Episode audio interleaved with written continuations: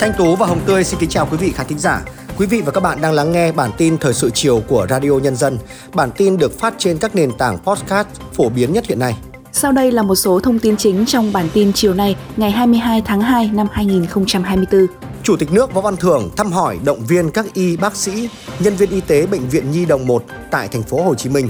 Khai mạc phiên họp thứ 30 của Ủy ban Thường vụ Quốc hội. Giá xăng dầu giảm nhẹ bắt đầu từ 15 giờ chiều nay.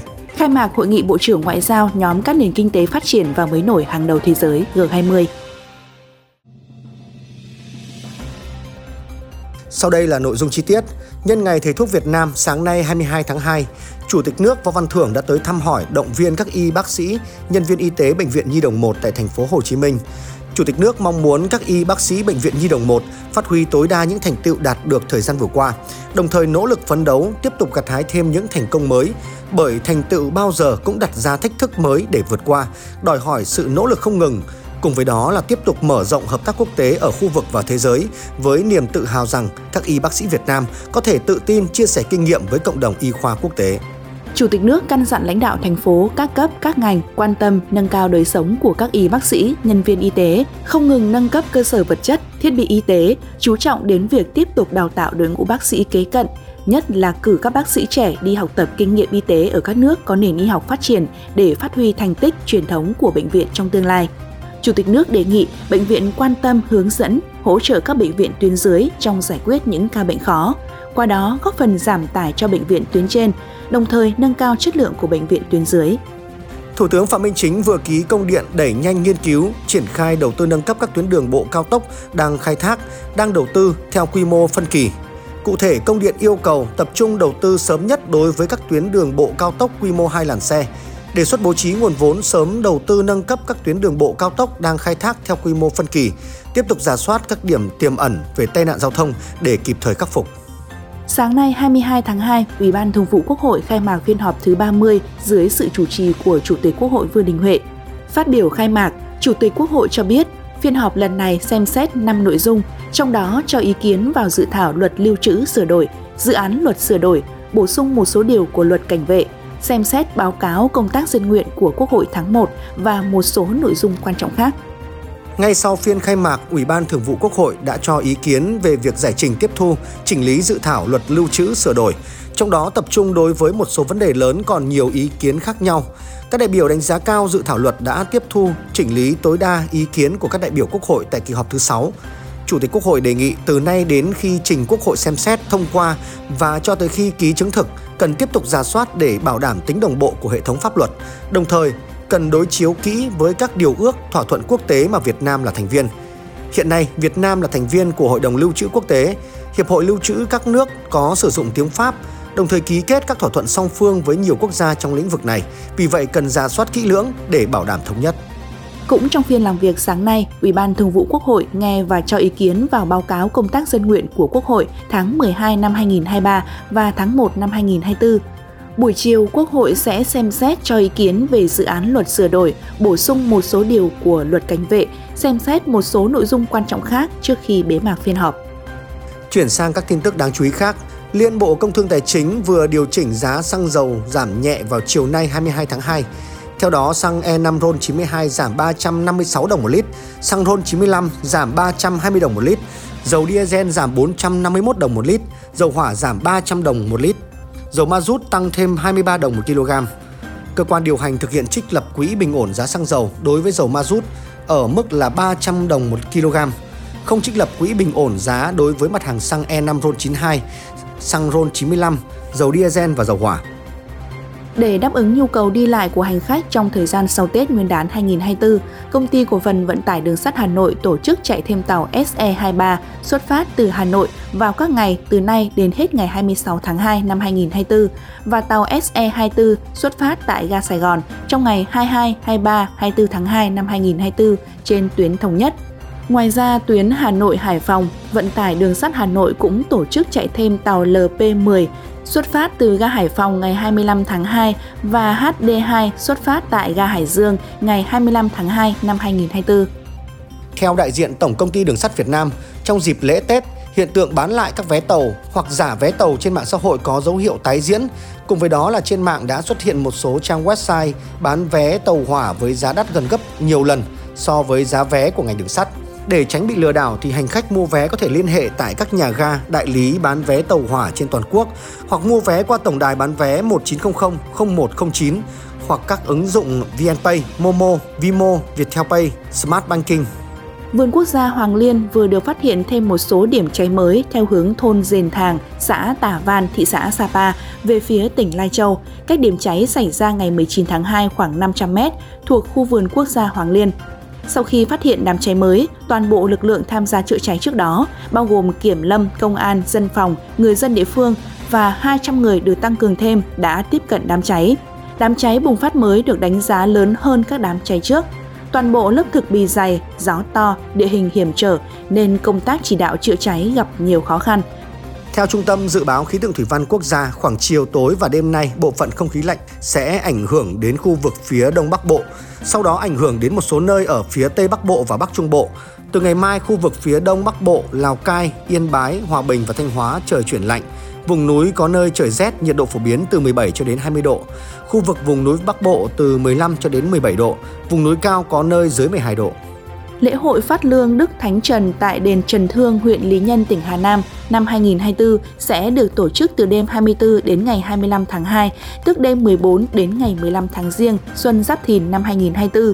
Sau nghi lễ tâm linh vào đêm 24 tháng 2, ban tổ chức sẽ tổ chức phát lương tại 19 cửa phía ngoài nghi môn ngoại cho du khách thập phương. Năm nay, để phục vụ cho nhân dân, du khách tham dự, ban tổ chức đã chuẩn bị 180.000 túi lương để phát tại 19 điểm quanh khu vực đền.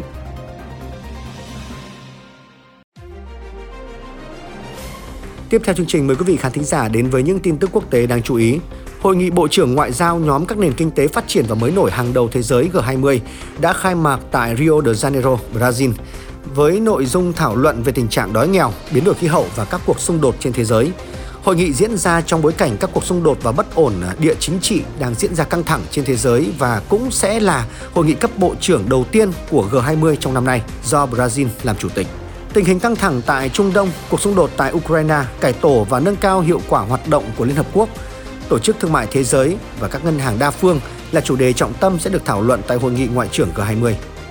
Liên quan tình hình Gaza, thành viên nội các chiến tranh của Israel cho biết hiện có nhiều nỗ lực thúc đẩy một thỏa thuận mới về phóng thích con tin và đã có dấu hiệu từ sớm cho thấy sẽ có tiến triển. Dù cam kết sẽ không ngừng tìm cách và không bỏ lỡ cơ hội để đưa các con tin trở về Israel, nhưng nội các chiến tranh của Israel cho biết nếu không có thỏa thuận mới, quân đội Israel sẽ duy trì chiến dịch tại giải Gaza, kể cả trong tháng lễ Ramadan linh thiêng của người theo đạo hồi. Thông báo này được đưa ra trong bối cảnh các bên đang nỗ lực nối lại đàm phán tìm kiếm thỏa thuận ngừng bắn và trao trả con tin. Trong một diễn biến khác, Bộ Ngoại giao Mỹ tuyên bố sẽ tiếp tục tiến hành các hành động thích hợp để ngăn chặn các cuộc tấn công của lực lượng Houthi trên tuyến đường biển quốc tế quan trọng này nhằm bảo vệ quyền tự do hàng hải và vận chuyển thương mại, đồng thời bảo đảm hỗ trợ kinh tế và các hoạt động nhân đạo quan trọng của các nước trong khu vực. Cụ thể, Mỹ cho rằng lực lượng Houthi ở Yemen đã liều lĩnh tấn công vào các tàu chở hàng quốc tế, thậm chí là tàu dân sự và bắt giữ thủy thủ vô tội. Các vụ tấn công này đã đẩy giá cả các mặt hàng lên cao và gây ra sự chậm trễ trong tiến độ giao hàng, đặc biệt là các mặt hàng về cứu trợ nhân đạo. Các nhà nghiên cứu tại Hàn Quốc đã phát triển được công nghệ mới có thể điều trị vết thương ngoài da mà không cần dùng kháng sinh. Cụ thể, các nhà nghiên cứu đã tìm ra cách kết hợp zirconium, một loại kim loại màu xám bạc có tác dụng khi bôi lên da sẽ ngăn chặn tình trạng viêm nhiễm và ngăn chặn các protein cản trở quá trình phục hồi vết thương. Thử nghiệm trên chuột cho thấy vết thương lành chỉ sau 2 tuần. Ngoài ra, thuốc có chứa những protein gọi là cytokine có tác dụng giảm viêm. Việc chiết xuất những protein này mang lại tác dụng đẩy nhanh quá trình lành vết thương. Nhóm nghiên cứu cho biết bước tiếp theo sẽ là vượt qua những vết thương bên ngoài trên da và biến chất này thành một loại thuốc để điều trị các bệnh viêm nhiễm bên trong cơ thể.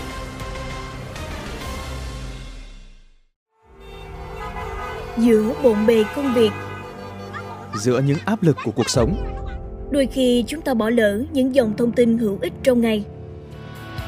Hãy để radio nhân dân giúp bạn tiếp cận với những thông tin để mỗi phút chúng ta không bỏ qua bất cứ một thông tin quý giá nào. Bật radio nhân dân vào mỗi buổi sáng và chiều trên các nền tảng số hiện đại nhất để cập nhật những tin tức chính xác và hữu ích. Radio Nhân dân, đồng hành cùng bạn, dù bạn ở đâu. Thưa quý vị khán thính giả, từ ngàn xưa, biểu tượng rồng được biết đến là loài linh vật biểu thị cho sức mạnh phi thường. Rất nhiều nơi đã lấy hình tượng rồng để tạo nên những công trình kiến trúc độc đáo. Một trong số những công trình tiêu biểu ấy là hai linh vật rồng được đặt nổi trên mặt hồ Tây Hà Nội, tô nên vẻ đẹp cho không gian nơi đây.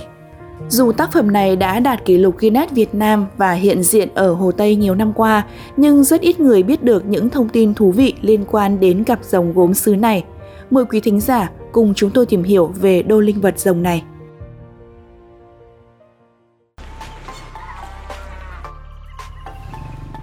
Với chiều dài 35m, cao 8,2m, đôi rồng gốm sứ có hoa văn sắc sảo đã được ghi vào kỷ lục Guinness Việt Nam.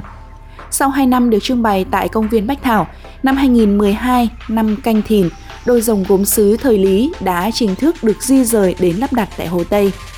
Và năm nay, cặp rồng này tiếp tục song hành cùng năm Giáp Thìn. Sự xuất hiện của cặp rồng uốn lượn trên Hồ Tây càng tô thêm vẻ đẹp của thủ đô ngàn năm văn hiến, Tiến sĩ, chuyên gia văn hóa Nguyễn Thị Hồng chia sẻ. Bạn biết là mảnh đất của Hồ Tây là cái mảnh đất mà nó ờ, có thể nói là nó chứa đựng trong đó rất nhiều những trầm tích văn hóa. Nó có rất nhiều những sự kiện lịch sử và có rất nhiều những chi tiết, có rất nhiều những huyền thoại nó bao bọc xung quanh đó.